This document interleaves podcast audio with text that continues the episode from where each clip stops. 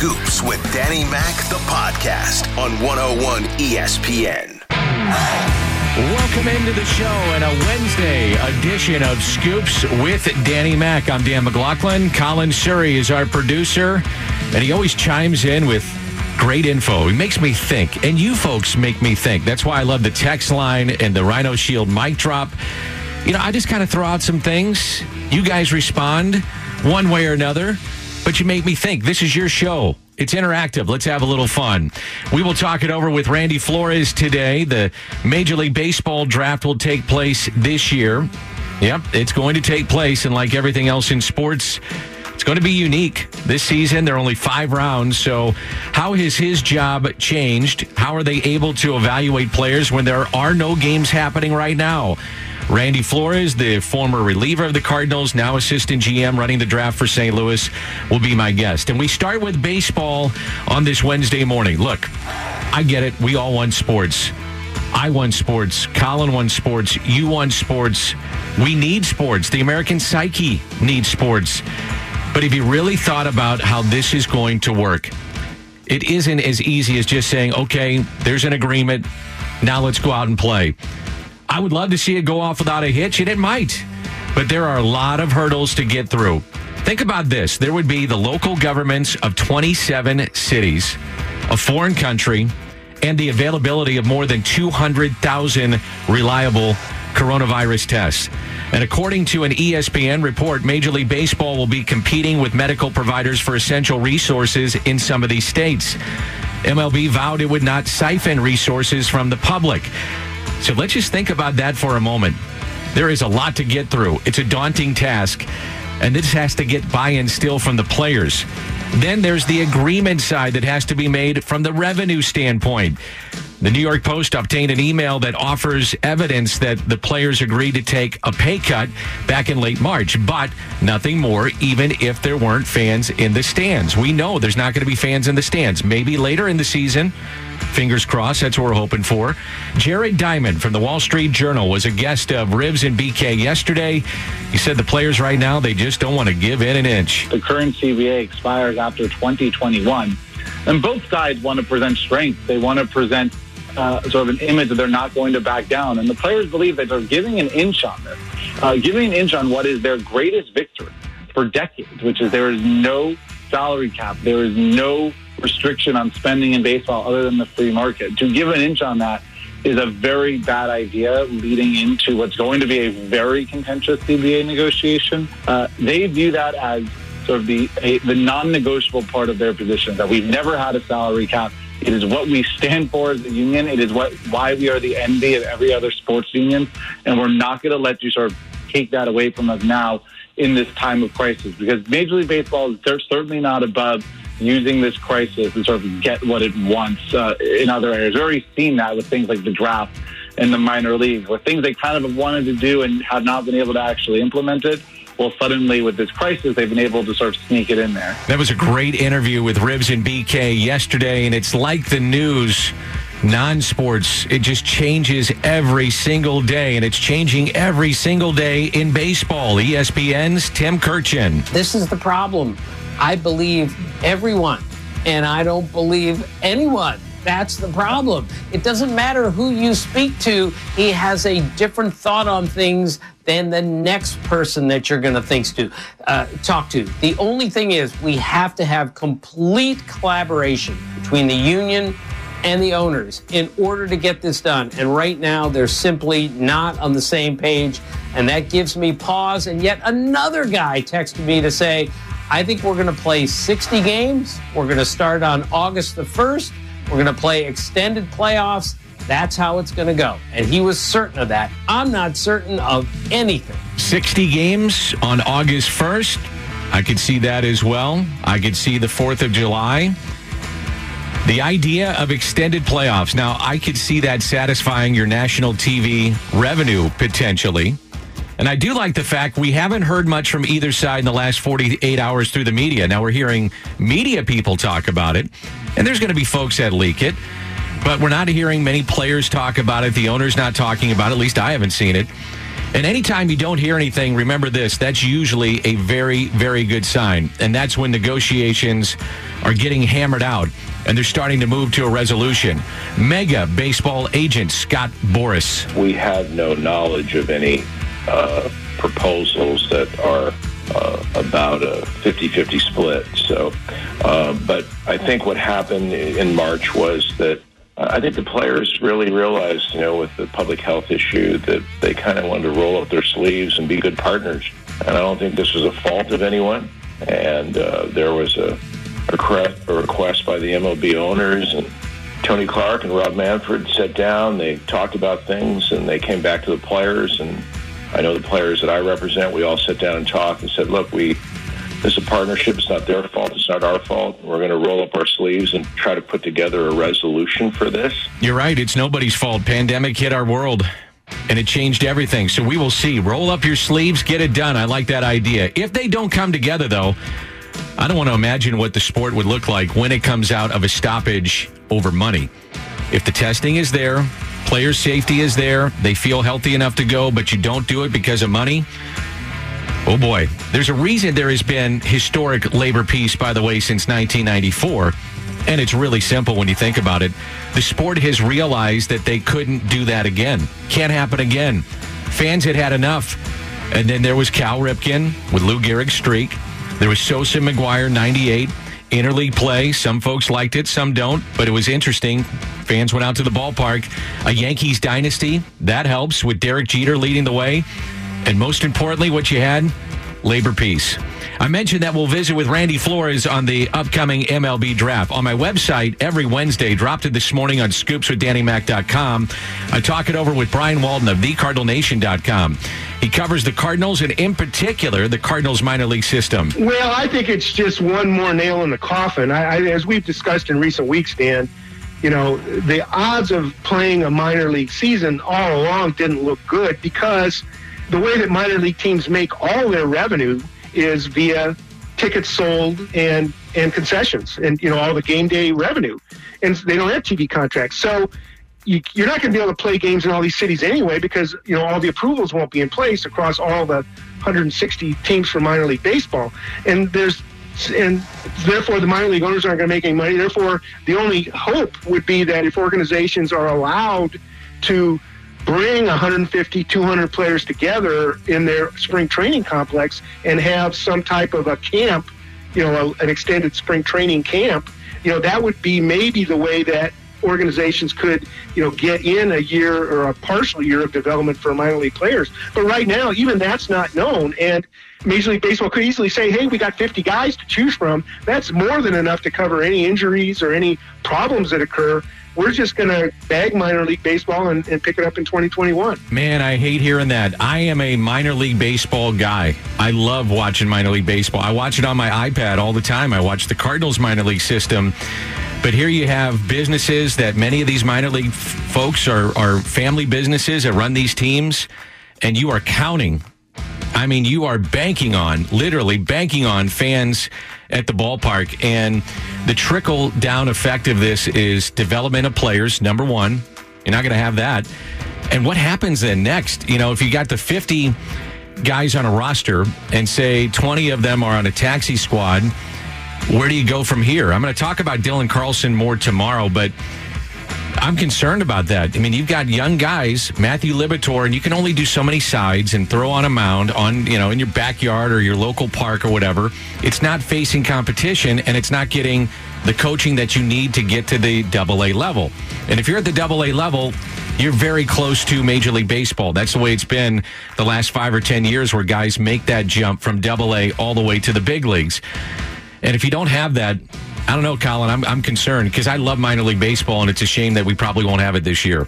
Well, it makes you wonder, too, two or three years from now, is there a gap? In, in players that are ready to no come up and be ready to play. How is that going to change the dynamic of the free agent market as a result? How is it going to change the the way that play or teams look at the international draft in supplementing what they get through in the in the regular draft. I mean, just five rounds this year, there are going to be a lot of changes that owners are going to have to, in front offices are going to have to adapt to on the fly here. Yep, we'll talk about it with Randy Flores coming up. The best example of fans winning sports is what we saw over the weekend, and that was soccer in Germany. Taylor Twellman was a guest of the show yesterday. Their state and health department were pragmatic, they were progressive, and they were transparent with how they went about testing, and that afforded them the opportunity to pull this off. You're looking at the viewership numbers around the world, it's their highest weekend ever, and I don't find that a coincidence. People are dying for, for live sports, dying for some competition. That's the point. Testing was good. Fans want to see sports back on the field. That's why you have to get on the field. And we're starting to see, I think, and feel momentum of the return of sports, whether it's the NHL, the NBA, certainly Major League Baseball. NFL team facilities have opened up in limited fashion. The organizers of the Belmont Stakes said that they plan to run their race on June 20th as the first leg of the Triple Crown. So it's an upside down schedule this summer, but hey, it's better than no sports at all. This date in baseball history got my attention back in 1920. 24 fans, Colin, were arrested in the stands of a baseball game in Chicago for gambling. Got me thinking, at what point, in trying to generate uh, a revenue here, are we going to be able to go to a game and gamble at the ballpark with the technology available and to be able to bet on the inning? Pitcher hitter coming up in a matchup in some inning. How many pitches will it take to get three outs? Endless possibilities. I bet it's sooner than you think. Honey, I'll grab the kids some soda. I'll get the cotton candy and uh, some hot dogs. And oh, while I'm in the concourse, I'm going to, you know, just drop a hundo this inning and I'll see you soon. what do you think? Dan, don't you think that this is going to be facilitated by everything that has gone down over these last couple of months? I mean, organizations are going to be hurting financially. And everything that we've talked about, it's all going to come down to the money at the end of the day. So you better have imagination. It's it's too sweet a deal, I think, for these organizations, for these teams to not consider something like that as taboo as it has been, especially in the sport of baseball. I think people are going to have to start changing their thinking in that way. Kenny Boyer, the captain, born on this date, 1931. I've always wondered why we don't have captains in baseball. Jason Varitek was the, he wore the C for the Boston Red Sox. And you know what? If there was one in 2020 and it was the Cardinals, got to be Yadier Molina, right? He's the captain. He's the face of the franchise. He's out there every day. He plays every inning. He's controlling the pitching staff. He's in your lineup. And by the way, the fans love him, and he's won. He's your he's your captain. Got to be right. Anybody, Absolutely. Who else would you think? I mean, Wainwright, but he's a pitcher. you when you look at the Cardinals, the the way that they rely on Yadier Molina, it's not just for his play on the field, it's his leadership, and that is what encompasses that role as a captain. As as Bengie Molina said later on in Carricker and Smallman, no brainer. Bring him No-brainer. back, no brainer. He's the captain.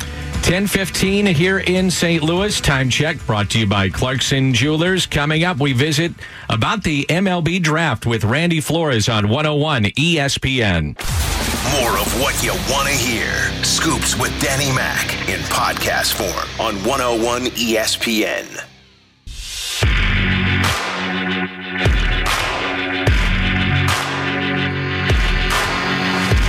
Major league career, winningest pitcher at USC. It's Randy Flores. He is the assistant general manager of the St. Louis Cardinals, also running the draft for St. Louis. And even though there hasn't been baseball on the field, the business of baseball continues with the draft coming up in early June. And Randy joins us on 101 ESPN.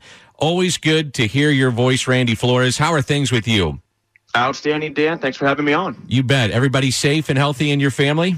No, we're really lucky. Kids are healthy, family's healthy, happy. Um, we, we truly are lucky when there's a, a, a lot of, of, of pain going on elsewhere. You know, it, it must be just kind of just an unbelievable stoppage in your your life, just like for everybody else, because you're a guy that lives on the road. I mean, you're always on the. If there's a game, you might see Randy Flores. It could be wiffle ball at Francis Park, or you're down in Puerto Rico. It doesn't matter. And now you're you're hunkered down at home, just like everybody else, quarantined. So, on a personal level, what's it been like? Just all of a sudden, it stops and and no travel for Randy Flores, who's got a young family.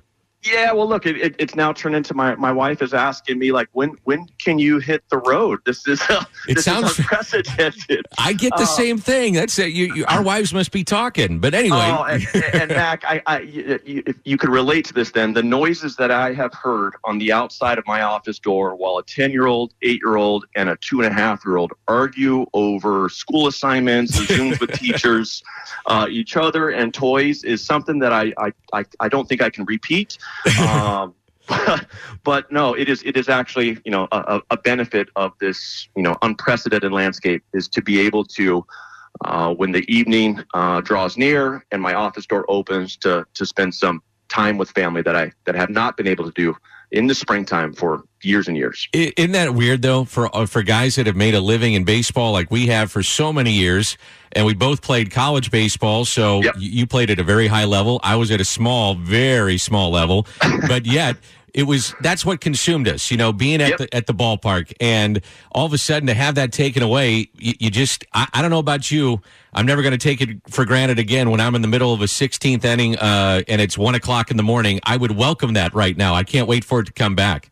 No doubt. You know, our, our scouts had a, uh, a group text uh, going on, and one of them started up the uh, uh, I miss scouting so much, I'll never complain about fill in the blank, right? Right. So, all those things, you know, the long days, the rainouts, you know, lightning delays at showcases in Florida that make games go till three in the morning, um, you know, early flights, etc.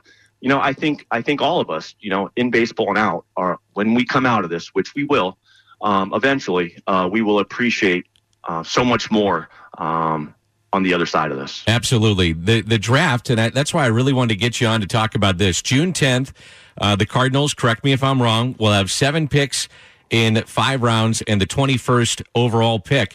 So um, in this particular case now, it's not a long draft. It's not 30, 40 rounds. We're talking about five. How Yep. unique is this draft for Randy Flores and your staff? Well, un- unprecedented, right? And not just for me, but for all, all scouting directors, whether you've been in the job a few years like me or, or like some of our veterans who are, you know, going on to their second decade of leading scouting departments. And with each of those orgs, there's different ways of tackling that. And we're marching through the process of tackling it in our own uh, u- unique way to our culture and processes as we march to, to these selections. How about evaluating players? If you can't see them in person um, with technology, I'm assuming that has got to be big for what you're trying to do for your job. Yeah, you know what? It's just more complex, Dan. And so you think of even a few years ago, uh, what was groundbreaking was some sort of video, an archived and tagging video system, much like the business that and startup that I was in before coming here. But then since then, uh, there's been a proliferation of, of ball tracking and TrackMan and sensors and Rapsodos and hitting cage or HitTrax. Uh, there is uh, various performance assessment that that's just everywhere now. And it's not just something that happens in the month before the draft. And so it's kind of balancing all these new pieces of information in a landscape that's unprecedented and coming to the best decision possible with that limited data set. Do you find, Randy, that, that players or their fathers or their coaches, um, universities, colleges, whatever, high schools are sending video out of, of all their kids to all the teams just to say, hey, here's my guy, he's still working, and, and this is some of the measuring that you can do on video?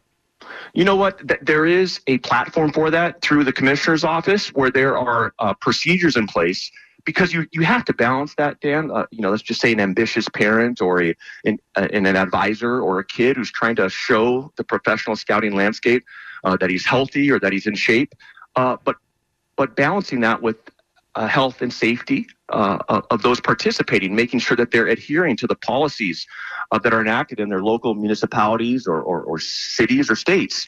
And so it is a balancing act, and there are checks and balances in place to make sure uh, that whatever uh, prospects are sending out is done in a safe manner. Absolutely. Um, Randy Flores is our guest, the assistant GM of the Cardinals, and the draft is is coming up. It's right around the corner. Um, I, I, mentioned that you had this recruiting service in your past. Describe that to fans because you were, in my opinion, you were kind of ahead of the game with technology and things of that nature. What were you doing with that recruiting service that really caught the attention of a lot of people in baseball? Well, what, what I was doing was I had just come out of baseball, professional baseball, and I was in graduate school. And while at graduate school at USC, I was an assistant baseball coach. And so part of that for my year coaching involved uh, recruiting or scouting uh, potential recruits. And in doing that, I found myself frustrated that it was archaic in many ways. It was the typical scout goes to game, scout takes notes, scout takes notes back to head coach, coach has to go to game to see what you just explained. And and all I did was try to piece together uh, the operations and logistics to capture the types of video that I was accustomed to studying and using and prepping with as a major leaguer, and taking that to places that did not have the infrastructure or the the, the cost basis to support uh, that type of experience on amateur fields where it's not just one amateur field, it's 12 fields at complexes. Or particularly what got the in, the notice of the industry is that I took this concept uh, to the Cape Cod Summer League and captured uh, their entire summer uh, uh in a mobile setup of, of, this type of tagged video. And, uh, you know, th- th- since then, uh, the technology has gotten even better and better. And, I, I, think that, that the concept wound up being proven sound. Yeah, it's it is fascinating, and I saw it. You you showed it to me. Um, for fans that don't know, what what's your degree in? Uh, I was getting a master's of education, emphasizing in athletic administration, as at the time I was considering uh, going down the path of athletic administration on college campuses. Do you miss being in uniform, Randy? Because you were also helping out with the USC program, and obviously you played a, a number of years. Do you miss being in uniform at all? You know what? I, would say it's kind of like, well, do you miss being in high school, or do you miss being in college, or do you miss being in eighth grade? Like, no, there's there's things that I love about that, and things that I'll remember fondly about that but it was like a time in my life, right? It, it, was a it was a it was a time in my life that was an amazing time and, and, and some of the best memories of my life. But candidly, I, I, I love what I do now, and I love being on this side of it.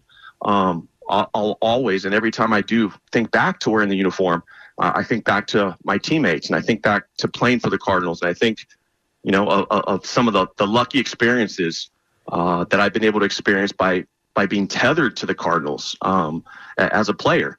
But no, it's not a day where I wake up and sadly, you know, take off one grandpa slipper and then another grandpa slipper and look at my decaying jersey in the closet and wish it was on. Uh, that's that's not the case at all. You mentioned your your former teammates. How cool is it? And we're going to have our, our Hall of Fame unveiling for the Cardinals Hall of Fame on Friday. And you you just made me think of this. But how cool is it this time last year to hear that Izzy and Rolen, uh, Jimmy was already in, but your former teammates going into the Cardinals Hall of Fame, and then to see the emotion with those speeches. How cool is that for you as a former player to see that?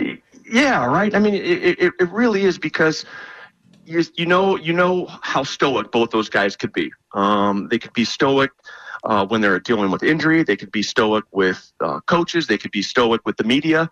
Uh, but that gave them a chance, really, to to show all that they appreciated uh, their spouses, their kids, their parents, their teammates, this city, our ownership group, um, and it really was a glimpse uh, into the emotion that is behind the facade of a player who is trying his best, uh, 162 games a year plus the postseason, to deliver an experience uh, and a winning team that Cardinals fans expect. Well, you mentioned postseason. I, I want to ask you about Game Seven, 2006, and as you know, yeah. we're, we're, going through all the the great moments because that's what we like to do now when there's no live sports. Uh-huh. So, yeah, one of the great moments, 2006, Game Seven, the Yadi home run, the Adam Wainwright curveball, and then.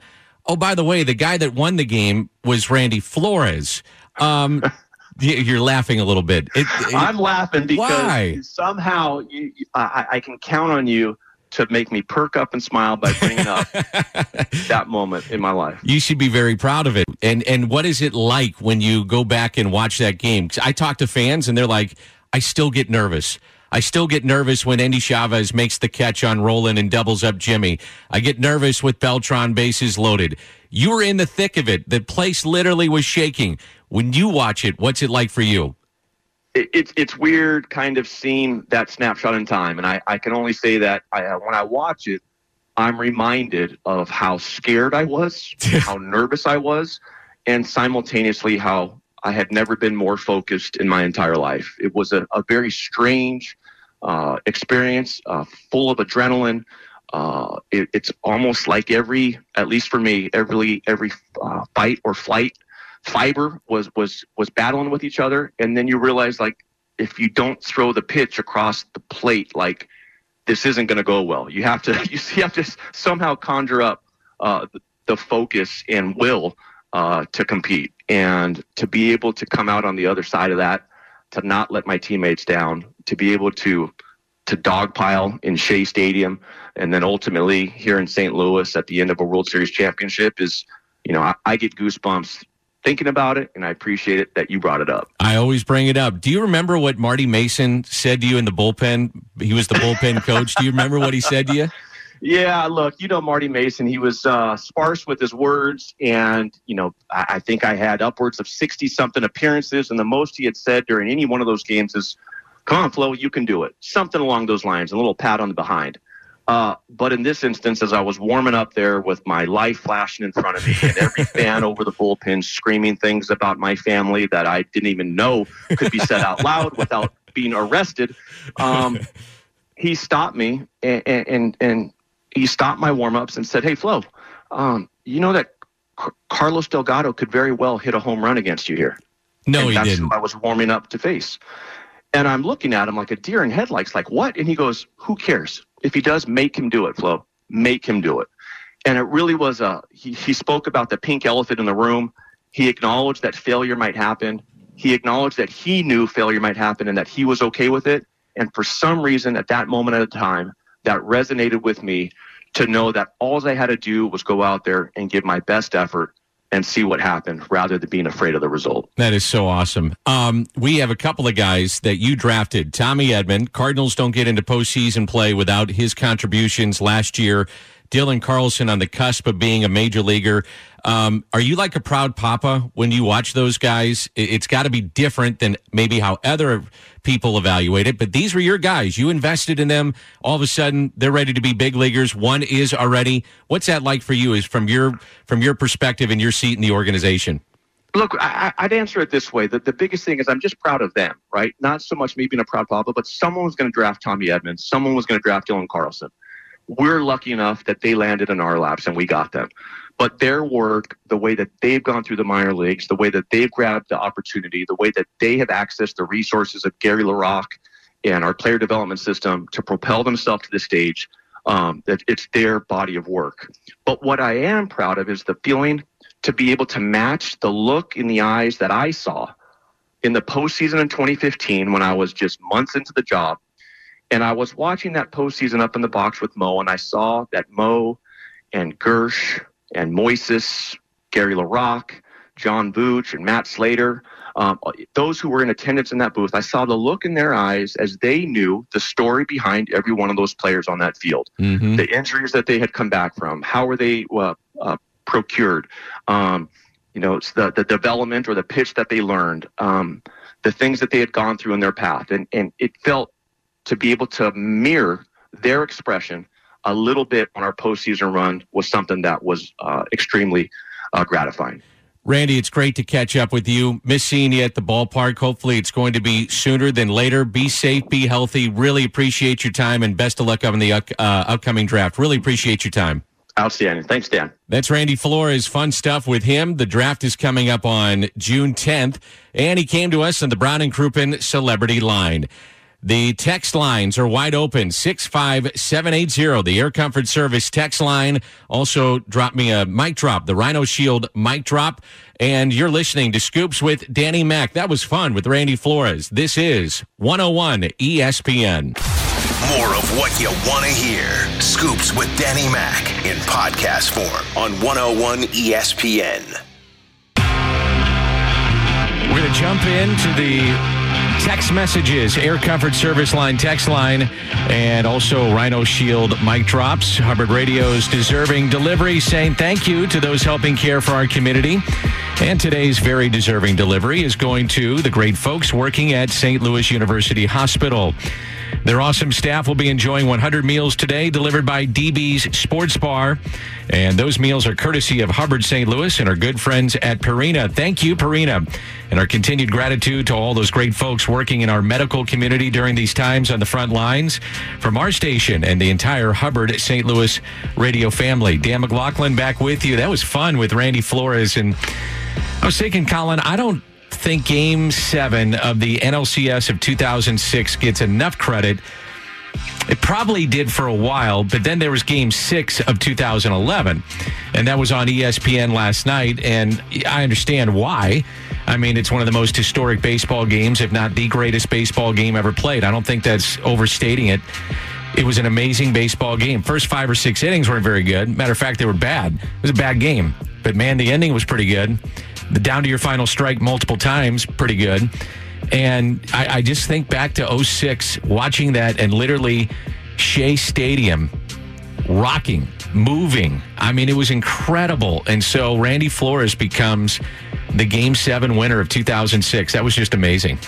Dan, not only was Shea Stadium shaking, the second story of my house, then living with my mother, was shaking because I remember I hit my head on the ceiling when I jumped up after Yadi hit that home run. And it's just an unforgettable moment. One of those moments in sports where you remember exactly where you were, exactly what you were doing. And I remember things about the day. I can't I can't recall anything about the rest of that year, Dan, but I remember that moment. I remember 06 pretty well. I, I really do. I mean, it was a team that was at the very end of um, what was a great run with guys like Edmonds and Rolen.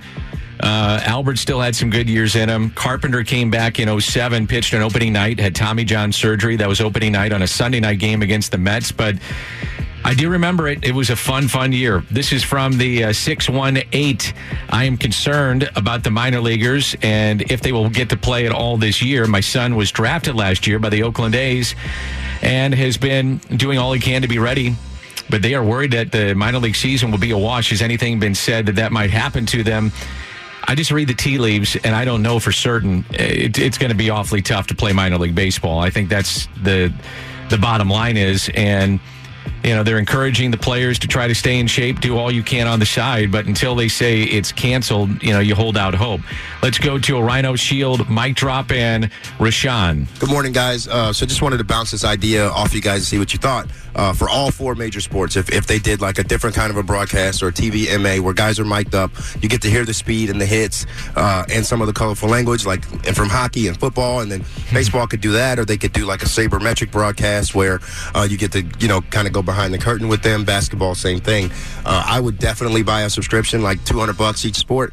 They sold a few million of those, they could recoup quite a bit of money. So, what do you think? Well, we talked about it yesterday. Um, there has been broadcasts that have been done just as a sabermetric look at the game. So they'll put in announcers or experts in that field to talk about a lot of things that Randy Flores was talking about.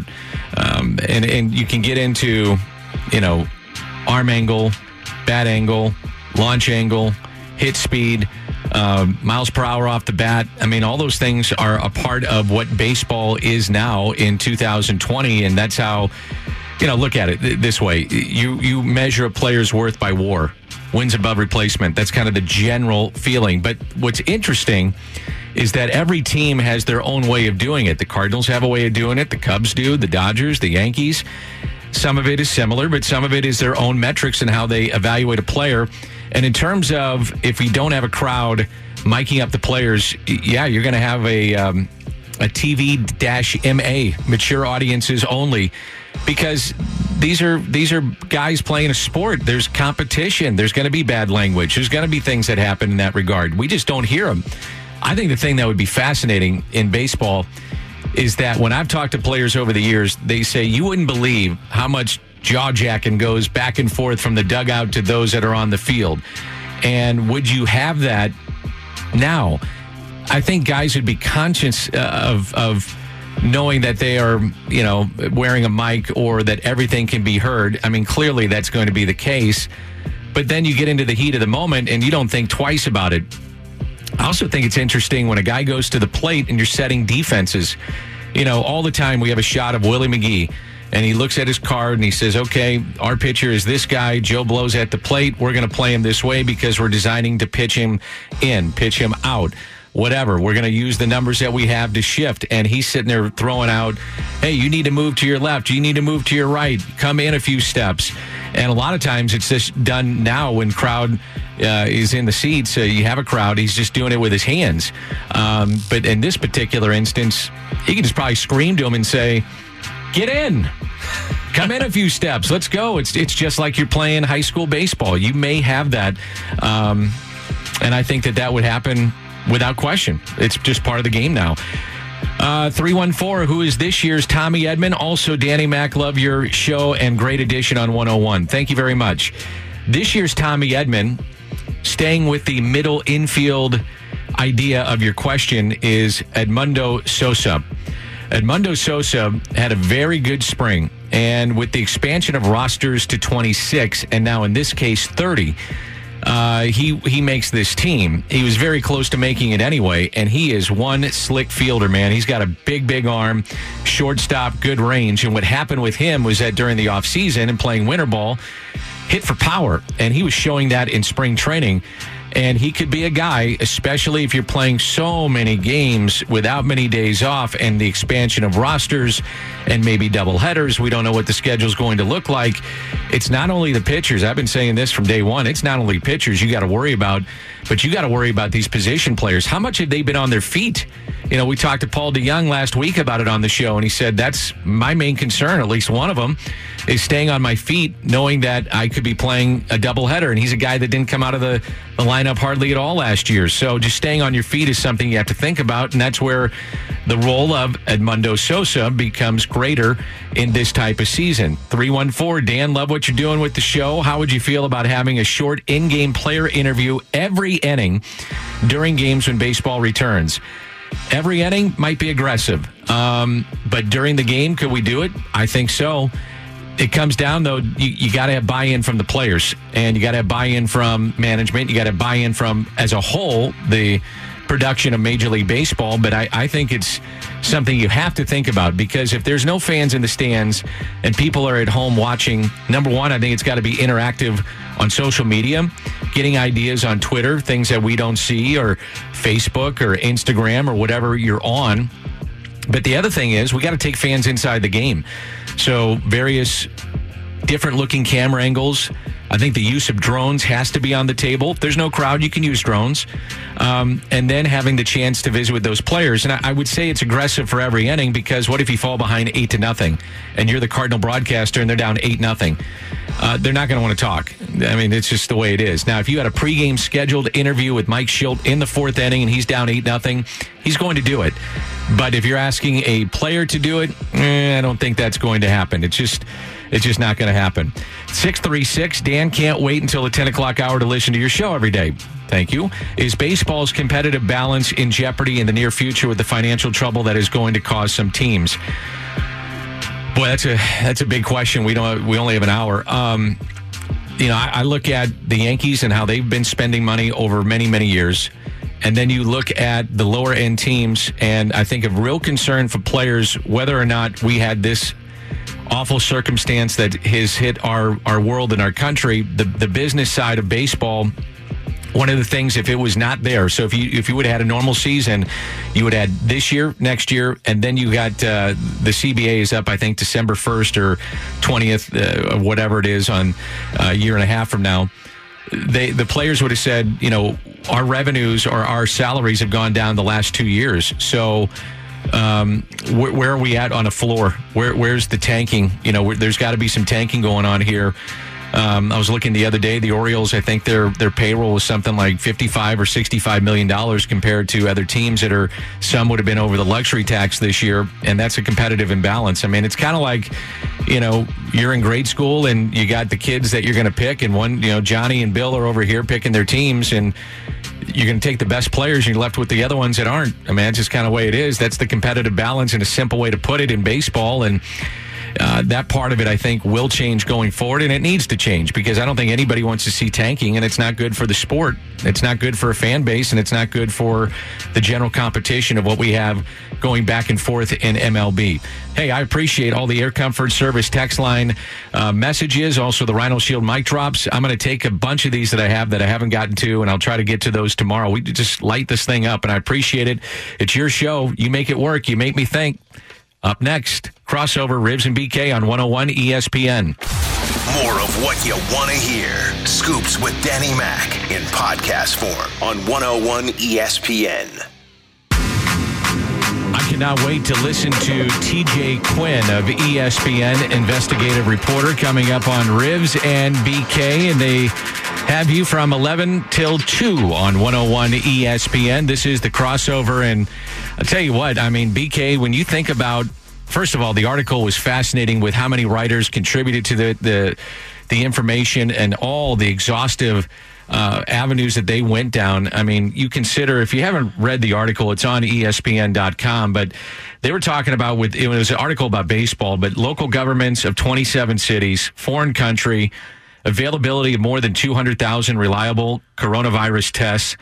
Um, and according to that report, Major League Baseball will be competing with medical providers uh, for essential resources in some of the states and MLB, uh, MLB in any sport is not going to siphon resources from the public. I, I just found it fascinating. I'm sure you did too. Yeah, it kind of spelled out in pretty plain circumstances exactly what is going to take place for any sport. And this was Yeah. focused on baseball, but it exists for any sport to return to the field of play. I there were certain things that I have massive questions about from the article, and that's Such why I'm as? really glad that we have TJ Quinn on today. There's a quote in here that I kind of pulled out. A former team president wondered whether it's worth it. Quote, it's in no one's interest to play this year except for the game of baseball. League officials are moving forward only because the long term health of the game is at stake here. He basically suggested in that article, or they suggested, kind of continuing what we've heard from the owners, they're going to lose money by doing this. I just don't believe it, Dan. I, I don't. I refuse to believe that by playing games this year, and they're now suggesting that they wouldn't even have to pay players, even if they had the players go out there for free. To put on these games, they would lose two billion dollars. I don't believe it. I, I, I'm, I'm calling BS on that, and so I would love to hear from TJ Quinn exactly what is happening there. What's the disconnect between what I'm seeing with my mind of a billion dollar industry that's now telling me that they're so poor that they can't even put these games on without having paid the players. So I, I'm very curious from that perspective where he's hearing this from. He gets pretty intense on these things, Danny. Yeah, he okay, does. you got to try and keep your hands and feet away from him. I, I just okay? don't. I, I don't want to hear the owners crying poor right I'm now. not. Ba- look, I, I'm with you. When you, I'm just saying, when you get onto something, he does. He goes diving into it, and then good. it's like three days straight. He's going to beat the heck out of it until he figures it out, and until it actually matches his take. Well, let me ask you this though: What else is there to talk about? So you just got to beat a dead horse, kind of right. right now. We're in talk Yeah. radio sports. I mean, I get it. I'm I'm applauding his passion. Oh, Danny. okay, my bad. I'm applauding his passion. Let me ask you this: If, if you don't play, if if not now, when? You know, if we're if we're in the same spot this time next year, and I mean, it's all fluid. Things have changed. I mean, you go- you go back to two months ago. I mean, I would have said. Man, the percent I, I've always had hope, but the percentage was lower. Now it's way greater. I mean, it, you know, there's momentum to have sports, but if not now, when? You know, I mean, if the virus is still here in the spring, but it's is there a pharmaceutical cocktail that you can help get through this? Is there a vaccine? If there's not a vaccine, so I think it becomes like, what's your risk that you're willing to take to go do this? I, I, that's the bottom line. And and if a player doesn't want to do it, I mean, Ribs, you can speak to this. I totally get it. You know, especially if I'm a guy that's made generational money and I don't want to have that come into my house. You know, maybe I'm a carrier. I don't know it and I don't want to expose my wife or my mom or my dad. I get it. I, I can't fault a player for that. No, it's a tough situation. It's it's just like anything else, just like anybody else who's going out to work today, right now. You know, they're they're putting there's a risk Sure. involved, and so same thing can be said to these athletes. And I know we look at them sometimes differently because they do make all this money. And people who don't make the same amount of money say, "Well, you suck it up, you know. Come on, let's go. You're being paid millions.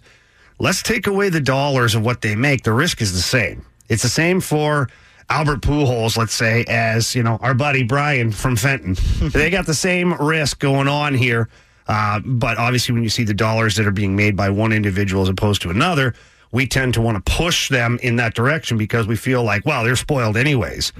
I don't think we should think that way. I think that everybody's kind of equal here in what they feel about the, their personal feelings about what risk they have. Yes. I, I never have begrudged a player getting the money he gets because I've always felt that if Gerrit Cole got $330 million, somebody felt he was worth it. So you're worth it. That's free enterprise, right? I mean, that's the country we live in. So I've never begrudged a player for that. And if a player comes out and says, uh, you know, I, I just don't feel comfortable doing it, I'd say, I, I got you. It's okay. You know, now if we have testing and we have safety protocols in place and somebody says, well, I agree with the testing and the protocols. I'm, I'm all about it. I feel good about it. I'm willing to go play, but then you don't play because of the money. That, that ain't going to fly. Yeah. I agree with that. I that ain't going to fly. I so. do. I'm with you. Ribs BK coming up next on 101 ESPN. You have been listening to the TV voice of the St. Louis Cardinals. Scoops with Danny Mac on 101 ESPN.